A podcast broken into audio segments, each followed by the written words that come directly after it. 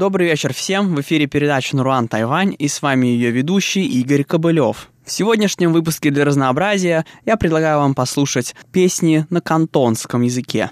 На кантонском языке говорят в основном в Гонконге, а также в провинции Гуандун, которая прилегает к этому городу. Как и тайваньский язык, кантонский — это язык юга Китая, и поэтому многие характеристики, присущие миннайскому, то есть тайваньскому, присущи и ему. Впрочем, звучат они, конечно, весьма по-разному, в чем вы и сможете убедиться. И первая песня называется «Осенняя луна в лагере Хань».